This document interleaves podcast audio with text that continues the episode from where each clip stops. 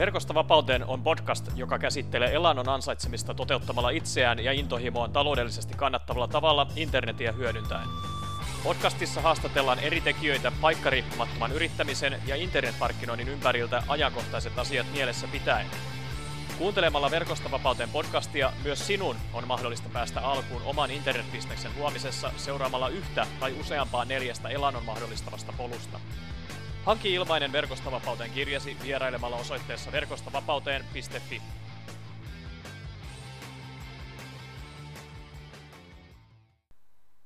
Moduuli 2. Mistä eri lähteistä polkusi voi ansaita tuloja? Kävimme pikaisesti läpi jokaisen neljän polun pääpiirteet elannon ansaitsemisen internetin avulla moduulissa 1. Pureudumme moduulissa kaksi tarkemmin jokaiseen polkuun. Kerrataanpa nämä neljä eri polkua elannon ansaitsemiseen verkossa. 1. Sisältöpolku. 2. Palvelupolku. 3. Verkkokauppapolku. 4. Digituotepolku. Sisältöpolku. Jos sisältöön pohjautuvaa polkua toteutetaan tavoitteellisesti, se usein kaupallistetaan mainostamisen kautta. Näiden mainosten tarkoituksena on tuottaa tuloa sisällön kirjoittajalle. Sisällön pitää kuitenkin olla erittäin laadukasta menestyäkseen hyvin ja kiinnostaakseen lukijoita. Lisäksi mainosten pitää olla relevantteja eli sopivia sisällön aiheeseen nähden ja soljua luontevasti tekstin mukana. Sisältöön pohjautuvan polkuun kuuluu olennaisina osina seuraavanlaiset alateemat, kuten toimintaan perustuva mainonta, kumppanuusmarkkinointi, blokkaaminen. Käydään seuraavaksi läpi jokainen alateema tarkemmin. Toimintaan perustuva mainonta. Toimintaan perustuvaan mainontaan sisältyy sellaisia termihirviöitä, kuten klikkimainonta, CPC, cost per click, eli hinta per mainosklikkaus, näyttömainonta, CPM, cost per mille, eli hinta per tuhat näyttökertaa, ja toteutuksen perustuva mainonta, CPA, cost per action, eli maksu toteutuneesta teosta. Älä turhaan murehdi vaikeahkoista termeistä etukäteen, sillä itse mainonnan muodot ovat melko yksinkertaisia valjastaa käyttöön. Kun olet liittynyt verkostoon mukaan ja käynyt sisältösi teemaan sopivia mainostajia läpi, pyydät vain lupaa liittyä mukaan julkaisijaksi mainostajan tuotteelle tai palvelulle. Huomaa, että sinulla tulee olla omat kotisivut tehtynä tässä vaiheessa. Mainostajan tarkastettua kaiken olevan ok tapauksessasi, sinut hyväksytään julkaisijaksi. Tämän jälkeen nappaat sinua varten valmiiksi tehdyn teksti- tai bannerilinkin koodinpätkän ja liität sen oman sisältöösi mukaan parhaaksi katsomallasi tavalla. Kumppanuusmarkkinoinnin yhteydessä mainitut verkostot tarjoavat samalla myös toimintaa perustuvaa mainontaa. Muita tähän ansaintamalliin sopivia toimijoita ovat muiden muassa suomenkielisistä Google AdSense ja englannilla toimiessa Max Bounty ja monet muut vastaavat toimijat.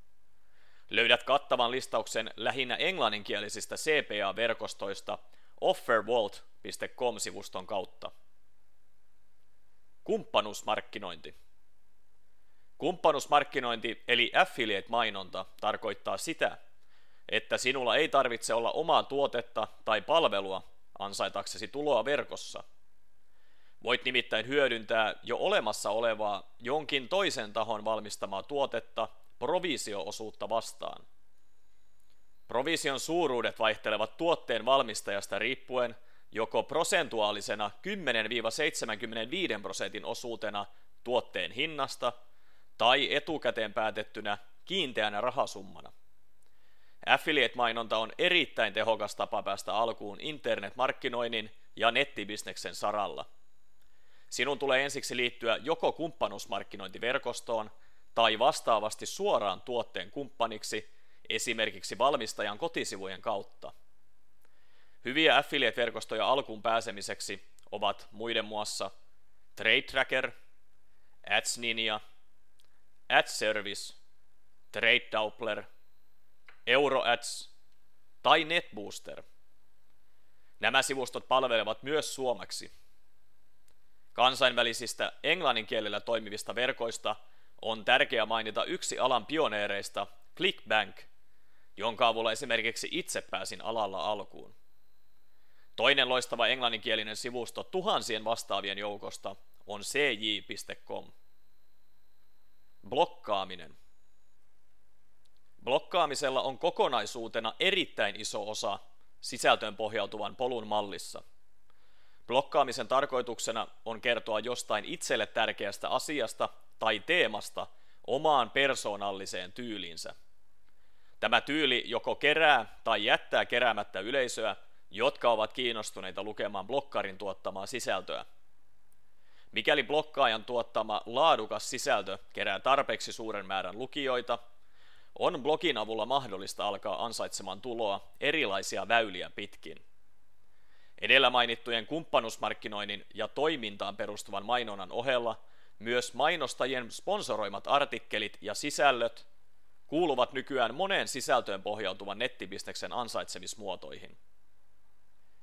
Jos esimerkiksi mainostaja arvostaa jonkin tietyn samalla alalla toimivan blogin tarpeeksi korkealle ja kokee tuotteensa mahdollisesti hyötyvän sekä blogin lukijoista että blogin itsensä tarjoamasta hakukoneen näkyvyydestä, hän voi maksaa blokkaajalle yhteistyöstä.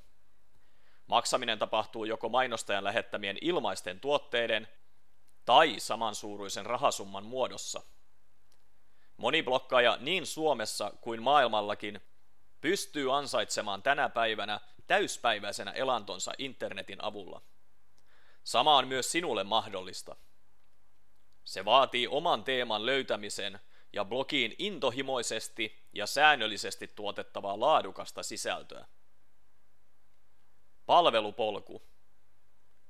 Toisena polkuna elannon ansaitsemiseen internetin avulla on palvelun pohjautuva polku.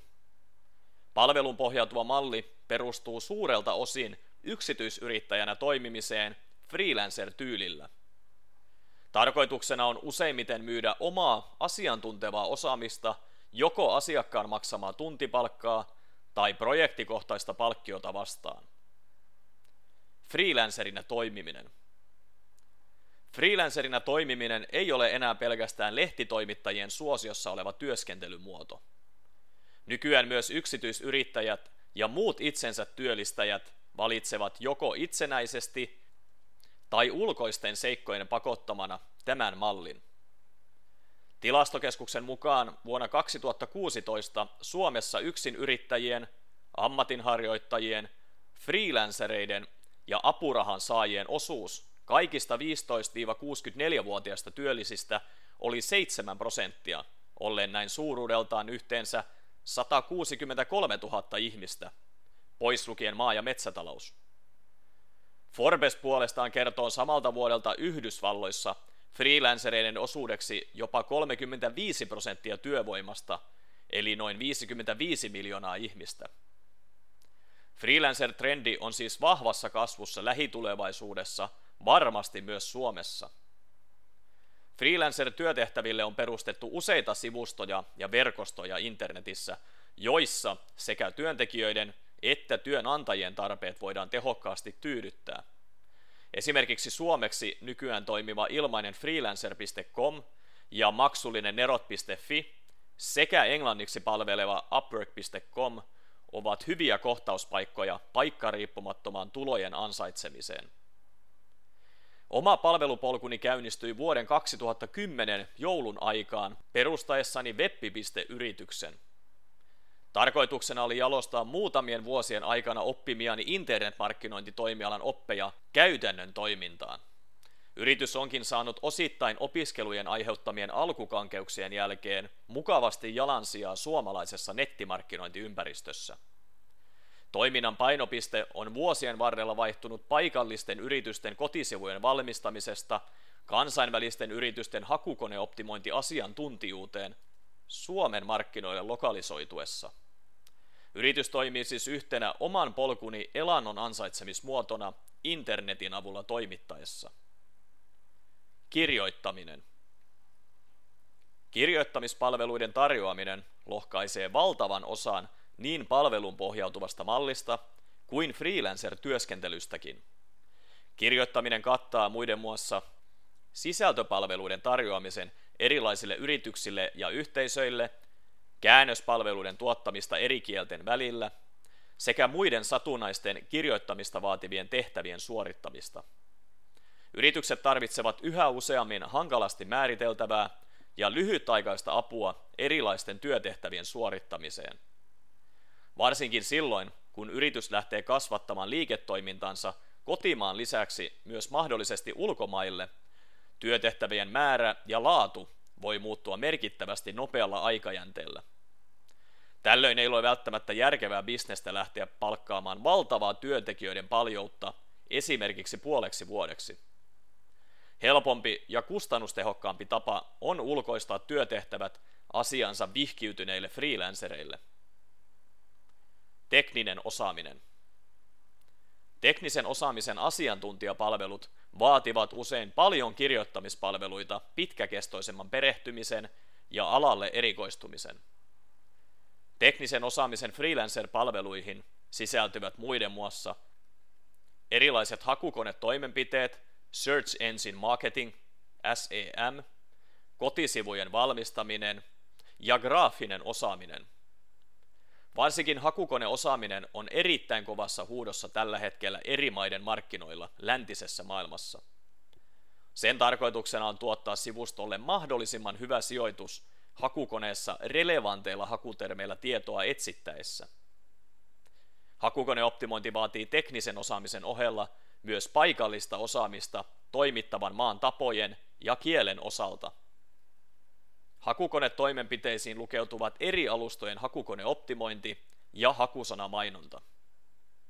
Hakukoneoptimointi. Hakukoneoptimointi Search Engine Optimization SEO kohdistetaan suurimmassa osassa tapauksista hakukoneiden välisestä piirakasta lähes täyden palan napsivaa Googlea ajatellen. Erilaisia hakukoneoptimointiin kuuluvia tarjottavia palveluita ovat muiden muassa sisäisten tekijöiden optimointi, on-page SEO eli sivustolla näkyvä optimointi, avainsanatutkimusten ja metatietojen saralta sekä ulkoisiin seikkoihin tähtävä optimointi, off-page SEO eli sivuston ulkopuolisten tekijöiden optimointi linkitysten muodossa. Hakukoneoptimointiin liittyvät toimenpiteet ovat suurimmaksi osaksi ilmaisia toteuttaa, mutta tulosten saaminen tapahtuu melko hitaasti. Hakusana mainonta. Hakusana mainonta eli PPC-mainonta kattaa hakukoneisiin ja sosiaalisiin verkostoihin kuuluvan mainonnan maksullisen puolen. Sivutimme tätä aihetta pikaisesti e-kirjan johdantokappaleessa oman urani alkutaivalta läpikäydessämme. Itse kutsun maksullista mainontaa mieluusti investointimainonnaksi, sillä pyrkimyksenä on saada panostettavalle rahalle vastinetta heti alusta alkaen. Hakusanamainonnan positiivisiin seikkoihin kuuluu ehdottomasti nopeasti saatavat tulokset. Hakusanamainontaa tarjoavia suurimpia tahoja, näin suomalaisin silmin katsottuna, ovat Google AdWords ja Facebook. Molemmissa palveluissa on mahdollista päästä alkuun jopa 5 euron päiväkohtaisella panostuksella. Toki kotiläksyt on syytä käydä tarkoin läpi, sillä huolimattomat mainostajat voivat menettää huomattavankin summan rahaa hyvin nopeasti. Eräskin innokas mainostaja halusi saada internetpisteksensä lentoon heti ensimmäisestä päivästä alkaen Facebookin PPC-mainonnan avulla. Hän teki kaikki tarvittavat toimenpiteet valmiiksi myyntisivustoa ja mainostekstejä myöden. Kun hän myöhään illasta kampanjaa käynnistäessään päätti jättää sen yöksi rullaamaan, oli tarkoituksena aamulla tarkistaa, oliko mainos kerännyt näyttöjä yön aikana. Tavoitteena oli testata mainoskampanjan toimivuutta viiden euron summalla Yhdysvaltojen markkinoilla. Aamulla uuteen päivän noustessa hän havaitsi mainostilillään jotain veret seisauttavaa. Mainos olikin käyttänyt työn aikana 150 euron edestä budjettia, sillä erittäin vetävä mainosteksti loistavan kuvan kerran oli ylittänyt ihmisten mielenkiinnon kynnyksen kirkkaasti. Valitettavasti myyntisivu ei kuitenkaan ollut kävijöiden mielestä relevantti, joten kaikki 150 euron edestä hankittu liikenne poistui sivustolta ilman minkäänlaista sitouttamista tai myyntiä. On varmasti turha todeta tässä kohtaa, että kyseinen mainostaja osasi tarkistaa mainoksen hintakaton, päivittäisen budjetin sekä myyntisivuston sitouttamisen ja tarinan viimeisen päälle kuntoon seuraavalla yrittämällä. Kotisivujen valmistaminen. Kotisivujen valmistaminen keskittyy puolestaan yhä useammin pienten palkkakustannusten maihin, varsinkin Aasian ja Itä-Euroopan suunnilla. Toki englannin kielellä suoritetut hakukonetoimenpiteet voidaan myös laskea kasvamassa määrin tähän kategoriaan. Kotisivujen luonti on muuttanut muotoaan useaan otteeseen viime vuosien aikana saatavilla olevien työkalujen kehittyessä valtavin harppauksin. Harvemmin sivuston valmistamiseen tarvitaan enää raskasta koodia naputtelevaa ja projektia samalla hidastavaa tekijää.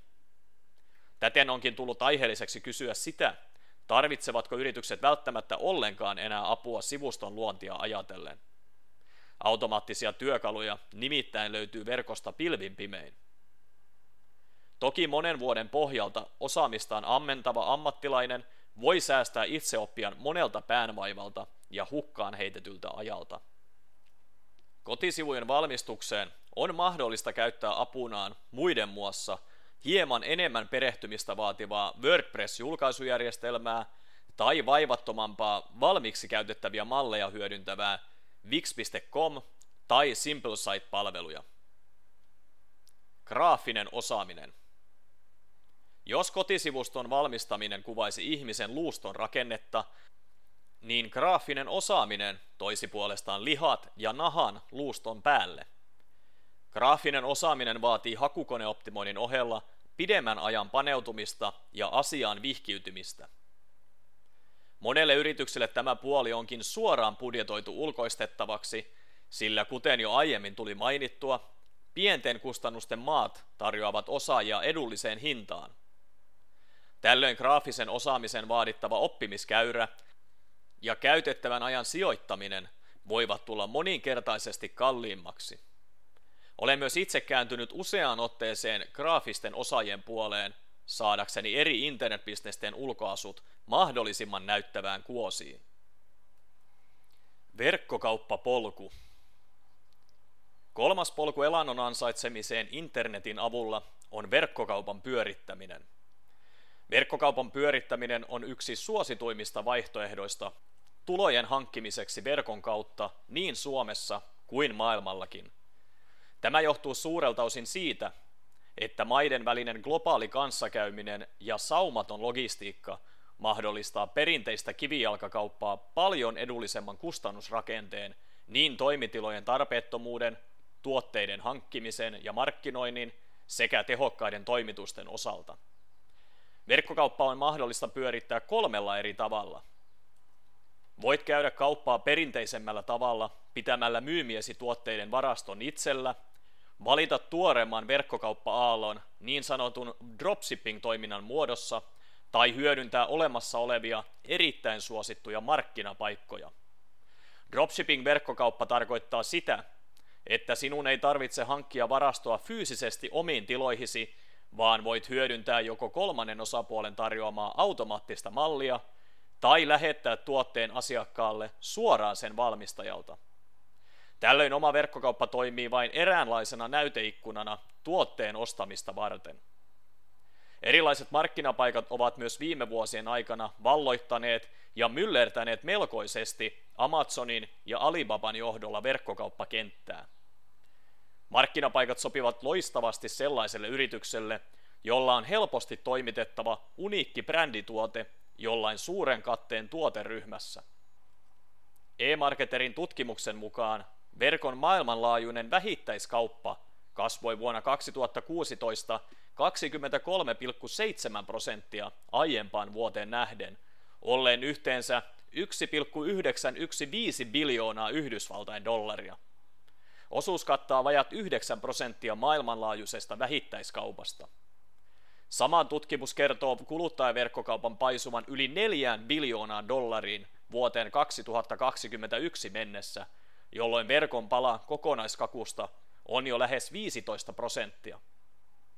Suomessa euromääräiset luvut ovat toki melko paljon maltillisemmat, vaikka prosentuaalista vuosittaista kasvua nähdäänkin 10-20 prosentin verran. Huomioitavaa ja huolestuttavaa kuitenkin on se, että maamme on verkkokaupan kasvun osalta valtavasti muuta Eurooppaa perässä. Vertaa Keski-Eurooppa ja Ruotsi, jossa kasvu on 30-35 prosenttia. Perinteinen verkkokauppamalli omalla varastolla. Perinteisen verkkokaupan pyörittäminen omalla varastolla on vielä suosituin verkkokaupan muoto. Sen etumatka on kuitenkin hupenemassa uusien ratkaisujen yleistyessä kovaa vauhtia. Kun kyseessä on isomman vähittäiskauppian toiminta, verkkokaupan varasto on yleensä integroitu eli yhdistetty kivijalkakaupan kanssa samoihin tiloihin. Yksityisyrittäjä puolestaan pitää varastoa yleensä kotona säästääkseen kiinteissä kuluissa selvää rahaa, jotka on näin viisaana kauppiana mahdollista investoida verkkokaupan markkinointiin ja kasvuun. Kolmas vaihtoehto varastoinnille on erillisten fulfillment-tilojen eli varastointiin ja logistiikkaan erityisesti keskittyvän palveluntarjoajan käyttäminen. Tällöin logistinen puoli toimii yleensä parhaiten. Kauppiat ovat näihin päiviin asti halunneet hoitaa varastoinnin itse, mutta kelkka on pikkuhiljaa kääntymässä uusien, toimintaa helpottavien ja tehostavien mahdollisuuksien myötä. Dropshipping – Dropshipping-verkkokauppamalli on hieman tuorempi tulokas verkkokaupan pyörittämisen maailmaan. Dropshipping tarkoittaa käytännössä sitä, että sinulla ei itselläsi tarvitse olla konkreettisesti verkkokaupassa myytäviä tuotteita omassa varastossa. Aina kaupassa tapahtuneen tilauksen jälkeen tuote laitetaan tilaukseen aiemmin hankitun yhteistyökumppanin kautta, joko manuaalisesti tai mieluummin automaattisesti. Liiketoiminnan kate syntyy verkkokaupassa myydyn hinnan ja varastokumppanille maksetun summan sekä tuotteen markkinointiin kuluvien eurojen erotuksesta. Tällä katteella ylläpidetään kauppaa ja sijoitetaan kasvuun vaadittavat mainoseurot. Toki oma alkupääoma helpottaa ja nopeuttaa prosessia tuottavaksi kaupaksi kasvamisen suhteen. Kuten aiemmin mainitsin, Pystyyn laitettu dropshipping-verkkokauppa toimii käytännössä vain näyteikkunana tuotteen myyntiä ajatellen. Asiakas ei tätä toki tiedä, eikä häntä oikeastaan kiinnostakaan, kunhan hän saa ostettua tuotteen mahdollisimman helposti, nopeasti, luotettavasti ja tutuilla maksutavoilla. Suuri tekijä ja samalla pienoinen kysymysmerkki dropshipping-kauppaa tehdessä – on ollut tällä periaatteella toimivasta kaupasta ostettujen tuotteiden toimituksen hitaus. Tämä on ollut ongelmana varsinkin edullisten hintakategorian tuotteiden osalta, jotka usein tuotetaan Kiinassa. Hinta on toki usein dropshipping-verkkokaupassa merkittävästi edullisempi perinteiseen malliin nähden, eikä varastoriskiä tarvitse kantaa ison etukäteiserän tilauksen muodossa. Markkinapaikat Markkinapaikoilla tapahtunut myynti on suorastaan räjähtänyt kasvuun viimeisten vuosien aikana. Tästä saamme kiittää lähinnä Amazonin innovatiivista kasvustrategiaa ja jatkuvasti julkitulevia uusia myyntiä lisääviä menetelmiä. Amazonin lisäksi Yhdysvalloista löytyy edullisempaa kuluttajatavaraa myyvä eBay. Aasian puolelta vastaavaa pyrkii tekemään AliExpress ja Euroopassa muun muassa Zalando – kaikki toimivat toki globaalilla mittakaavalla, eli edellä mainitut toimijat eivät ole suomalaisillekaan enää uusia tuttavuuksia. Markkinapaikkojen tuleminen verkkokauppabisnekseen mukaan on huolestuttavampi asia monelle perinteistä kaavaa noudattavalle ja sitä kautta uusiutumiskyvyttömämmälle kaupan alan toimijalle.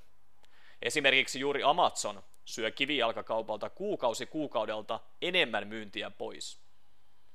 Tästä onkin hyvänä esimerkkinä jatkuvat konkurssiuutiset perinteisen kaupan alan toimijoiden osalta. Suomessa uutisointi ovat hallineet muiden muassa Anttilan, Tiimarin ja Seppälän konkurssit sekä Stockmannin alati käynnissä olevat vaikeudet. Yhdysvalloissa puolestaan useat kymmenet perinteisen kaupan alan jättiläiset ovat joutuneet vähentämään liikkeidensä määrää huomattavasti tai laittamaan lapun luukulle pysyvästi. Tätä kautta ihmiset ovat menettäneet tutuiksi ja turvallisiksi mieltämien työpaikkoja salaman nopeasti. Markkinapaikoille meneminen ja varsinkin siellä menestyminen vaatii paljon uutta verkkokauppa-alan tietoutta. Pelkästään kokeilemaan ei kannata lähteä, vaan pelimerkkejä on satsattava näkyvyyteen ja hyvien asiakaskokemusten tuottamiseen vieläkin pontevammin kuin oman verkkokaupan kanssa toimiessa. Digituotepolku. Neljäs ja samalla viimeinen polku elannon ansaitsemiseen internetin avulla on digitaalisten tuotteiden myynti. Digitaaliset tuotteet ovat useimmiten niin sanottuja informaatiotuotteita, joiden tarkoituksena on jakaa tuotteen valmistajan asiantuntijuutta asiakkaalle helposti pakatussa muodossa. Tällöin asiakas on usein valmis maksamaan suuriakin summia tuotteesta, riippuen toki siitä, kuinka arvokkaan ongelman digituote hänen kohdallaan ratkaisee. Digitaalisten tuotteiden myynti internetin avulla mahdollistaa ihmisten suuresti haikailevan passiivisen tulon ansaitsemisen. Tämä tarkoittaa sitä, että voit käytännössä ansaita tuloja verkon kautta olematta itse fyysisesti työn ääressä, myynnin tapahtuessa. Ehkä olet mieluummin nauttimassa vapaudesta haluamallesi tavalla, eikö vain? Verkossa myytäviä digitaalisia tuotteita ovat e-kirjat, äänikirjat ja podcastit, verkkokurssit ja ohjelmistot. Aloitetaan digitaalisten tuotteiden myynnin perkaaminen sen suosituimmasta muodosta, e-kirjasta. E-kirjat. E-kirjat ovat siis yksi digitaalisen tuotteiden myynnin tunnetuimmista ja suosituimmista muodoista. E-kirja on käytännössä täysin samanlainen kuin perinteinen kovakantinen kirja, mutta vain sähköisessä muodossa. Sähköisten kirjojen lukeminen tapahtuu jonkin elektronisen laitteen välityksellä, kuten tietokoneen, tabletin, älypuhelimen tai erillisen vain e-kirjoja varten valmistetun lukulaitteen avulla. Sähköisen e-kirjan valmistaminen on perinteistä kirjaa paljon edullisempi vaihtoehto. Painamisesta ja logistiikasta syntyvät ylimääräiset kulut ja vaiva jäävät kokonaan pois. Tällöin e-kirjoja on mahdollisuus myydä kirjoja huokeampaan hintaan ja paremmalla katteella. E-kirjojen perusperiaate on kuitenkin täysin sama kirjojen kanssa. Kirjoitat jostain tietystä teemasta, josta koet tietäväsi tarpeeksi paljon, eli jaat tällöin asiantuntemustasi kirjoitetun tekstin välityksellä. Sähköisen kirjan ei myöskään tarvitse olla mammuttimainen teos, sillä ihmiset haluavat ratkaista ongelmansa tänä päivänä mahdollisimman helposti. Paras tapa onkin pyrkiä menemään suoraan asiaan, varsinkin asiapohjaisen teoksen myötä. Kaunokirjallisuuden kirjoittamiseen pätevät hieman erilaiset lainalaisuudet. E-kirjan myynti tapahtuu joko teokselle erityisesti luodulla omalla myyntisivustolla tai perinteisemmän vaihtoehdon eli julkaisijan kautta. Mikäli lähdet myymään kirjoittamaasi tai kumppanuusmarkkinoinnin kautta jonkun muun e-kirjaa, käy läpi tarkkaan modulin kolme tärpit siitä, miten saada ihmiset kiinnostumaan tuotteestasi. Suomesta löytyy jo muutama e-kirjojen julkaisija, jos haluat hyödyntää valmiita markkinapaikkoja ja konseptia kirjan julkaisemiseksi sekä myymiseksi. Esimerkiksi saksalainen POD, eli Books on Demand, ja Elisa Kirja mahdollistavat oman sähköisen kirjan julkaisemisen ja levittämisen suhteellisen pienin kustannuksin. Äänikirjat ja podcastit. Äänikirjat ja podcastit ovat hieman uudempi tuttavuus digitaalisten tuotteiden myynnin kategoriassa, varsinkin Suomen markkinoilla. Älylaitteiden räjähdysmäinen kasvu viimeisen kymmenen vuoden aikana on mahdollistanut lähes jokaisen ihmisen vaivattoman äänen toistamisen. Tähän saumaan erilaisilla äänikirjoilla ja podcasteilla on hyvä paikka tyydyttää kasvava tarve. Äänikirja voi olla pelkistetyimmillään ja samalla parhaimmillaan kirjoitetun e-kirjan tai kirjan ääneen lukeminen. Tällöin ihmisen ei tarvitse varsinaisesti lopettaa muuta toimintaansa keskittyäkseen ja pysähtyäkseen lukemaan. Äänikirja sopiikin podcastin tavoin erinomaisesti esimerkiksi työmatkalle tai ylipäätään matkustamisen yhteyteen musiikin korvikkeeksi. Jos päätät kirjoittaa e-kirjan päästäksesi alkuun elannon ansaitsemisen osalta internetin avulla, suosittelen ehdottomasti kasvattamaan samasta sisällöstä saatavaa tuloa äänittämällä kirjasta pienellä vaivalla myös äänikirja.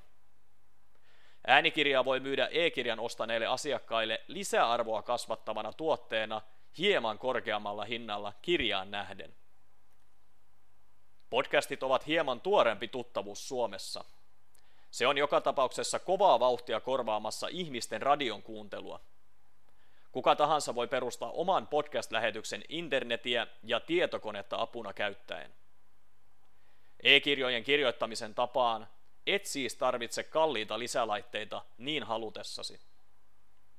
Olisi kuitenkin suotavaa hankkia kuuntelijoiden korvien nipukoiden säästämiseksi tietokoneen mikrofonia laadukkaampi mikki. Älypuhelimissa onkin usein parempi sisäinen äänen tallennin kuin perinteisissä tietokoneissa. Podcasteissa ei lähtökohtaisesti myydä kuuntelijoille mitään, vaan käydään valitsemaasi teemaan liittyvää mielenkiintoista keskustelua. Keskustelu voi olla joko itsenäistä pakinaa, esimerkiksi sähköisen kirjaan tai seuraavaksi läpikäytävää verkkokurssia koskien. Paras vaihtoehto hyvälle ja kiinnostavalle podcast-lähetykselle on haastatella alalla tunnettuja henkilöitä ja jakaa se ilmaiseksi kuuntelijoillesi toimintakehotusten saattelemana. Verkkokurssit Verkkokurssit ovat e-kirjoja ja äänikirjoja arvokkaampi yksikkö digitaalisten tuotteiden myynnin kentässä. Niiden sisältö muodostuu useimmiten suurimmaksi osaksi kurssin valmistajan tekemistä videoista. Koska ihmiset kokevat videosisällön arvokkaammaksi kuin pelkän tekstin lukemisen, hyvin suunnitellusta, toteutetusta ja markkinoidusta kurssista voi pyytää huomattavasti korkeampia summia kuin muista digitaalisista informaatiotuotteista.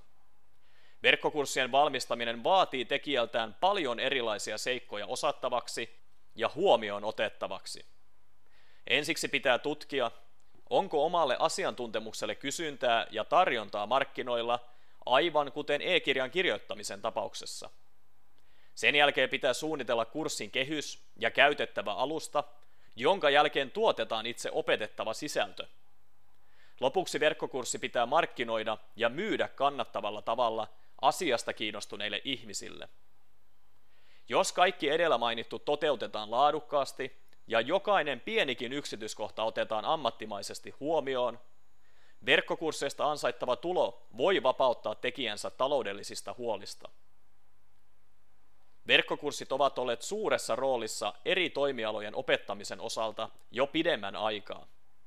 Nykyään Suomestakin löytyy kourallinen, laadukkaasti toteutettuja kursseja.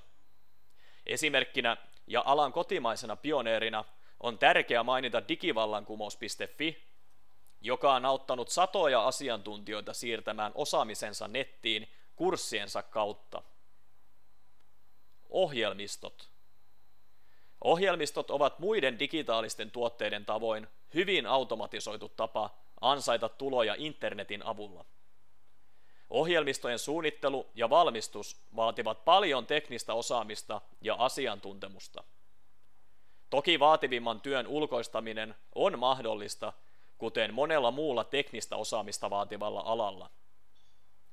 Menestyvän ohjelmiston alan slangin mukaisesti softan valmistaminen on muutaman tekijän tulos. Tarvitset ensinnäkin ongelman ja sitä kautta idean, jonka ohjelmisto ratkaisee.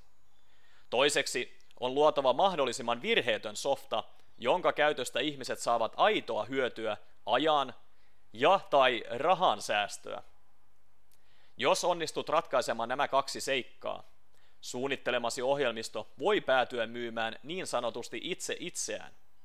Tällaisessa tapauksessa ihmiset alkavat markkinoimaan ja myymään tuotetta sissimarkkinoinnin tyyliin, eli jakavat ja kertovat hyödyllisestä ohjelmistosta toisilleen. Se voi puolestaan synnyttää niin sanotun viraali-ilmiön esimerkiksi sosiaalisen median kanavissa, jolloin tuotteen näkyvyys paisuu käyttäjien jakaessa sisältöä toisilleen eksponentiaalisesti. Seuraavassa osiossa, moduulissa kolme, onkin aika katsoa tarkemmin sitä, miten ihmiset on mahdollista saada kiinnostumaan valitsemastasi polusta ja sitä kautta myytävästä tuotteesta tai palvelusta. Olet oikeutettu ilmaiseen lahjaan valtavana kiitoksena tämän verkosta vapauteen e-kirjan hankkimisen vuoksi. Vieraile vain osoitteessa verkostavapauteen.fi kautta lahja poimiaksesi oman lahjasi talteen. Eli verkostavapauteen.fi kautta lahja. Nyt takaisin kirjan pariin. Kiitos kun kuuntelit Verkosta vapauteen podcastia. Jos olet innostunut ja kiinnostunut tutustumaan tarkemmin siihen, miten voit myös itse aloittaa luomaan omaa polkuasi kohti elannon ansaitsemista internetin avulla, mene vain osoitteeseen verkostavapauteen.fi ja hanki ilmainen Verkosta vapauteen kirja. Lisäksi, jos pidit tästä jaksosta, niin arvostaisin sitä kovasti, jos tilaisit podcastini ja jättäisit arvostelun siitä, miten mielestäsi suoriuduin. Se auttaa enemmän kuin arvaattaa. On vain neljä polkua elannon ansaitsemisen internetin avulla. Valitse oma ja muuta maailmasi. Arvostaisin tosi paljon sitä, jos jakson kuunneltuasi niin laittaisit tämän podcast-jakson jakoon iTunesissa, YouTubessa, Spotifyssa, Verkosta Vapauten podcast-sivustolla ja missä tahansa netti, nettipalvelussa ja somepalvelussa ikinä oletkin, niin tota, klikkaa tykkää ja laita jakoon, jotta saadaan tämä Verkosta Vapauteen podcastin aika- ja paikkariippumattomat asiantuntija-yrittäjähaastattelut myös muiden asiasta kiinnostuneiden ihmisten tietoisuuteen. Kiitos.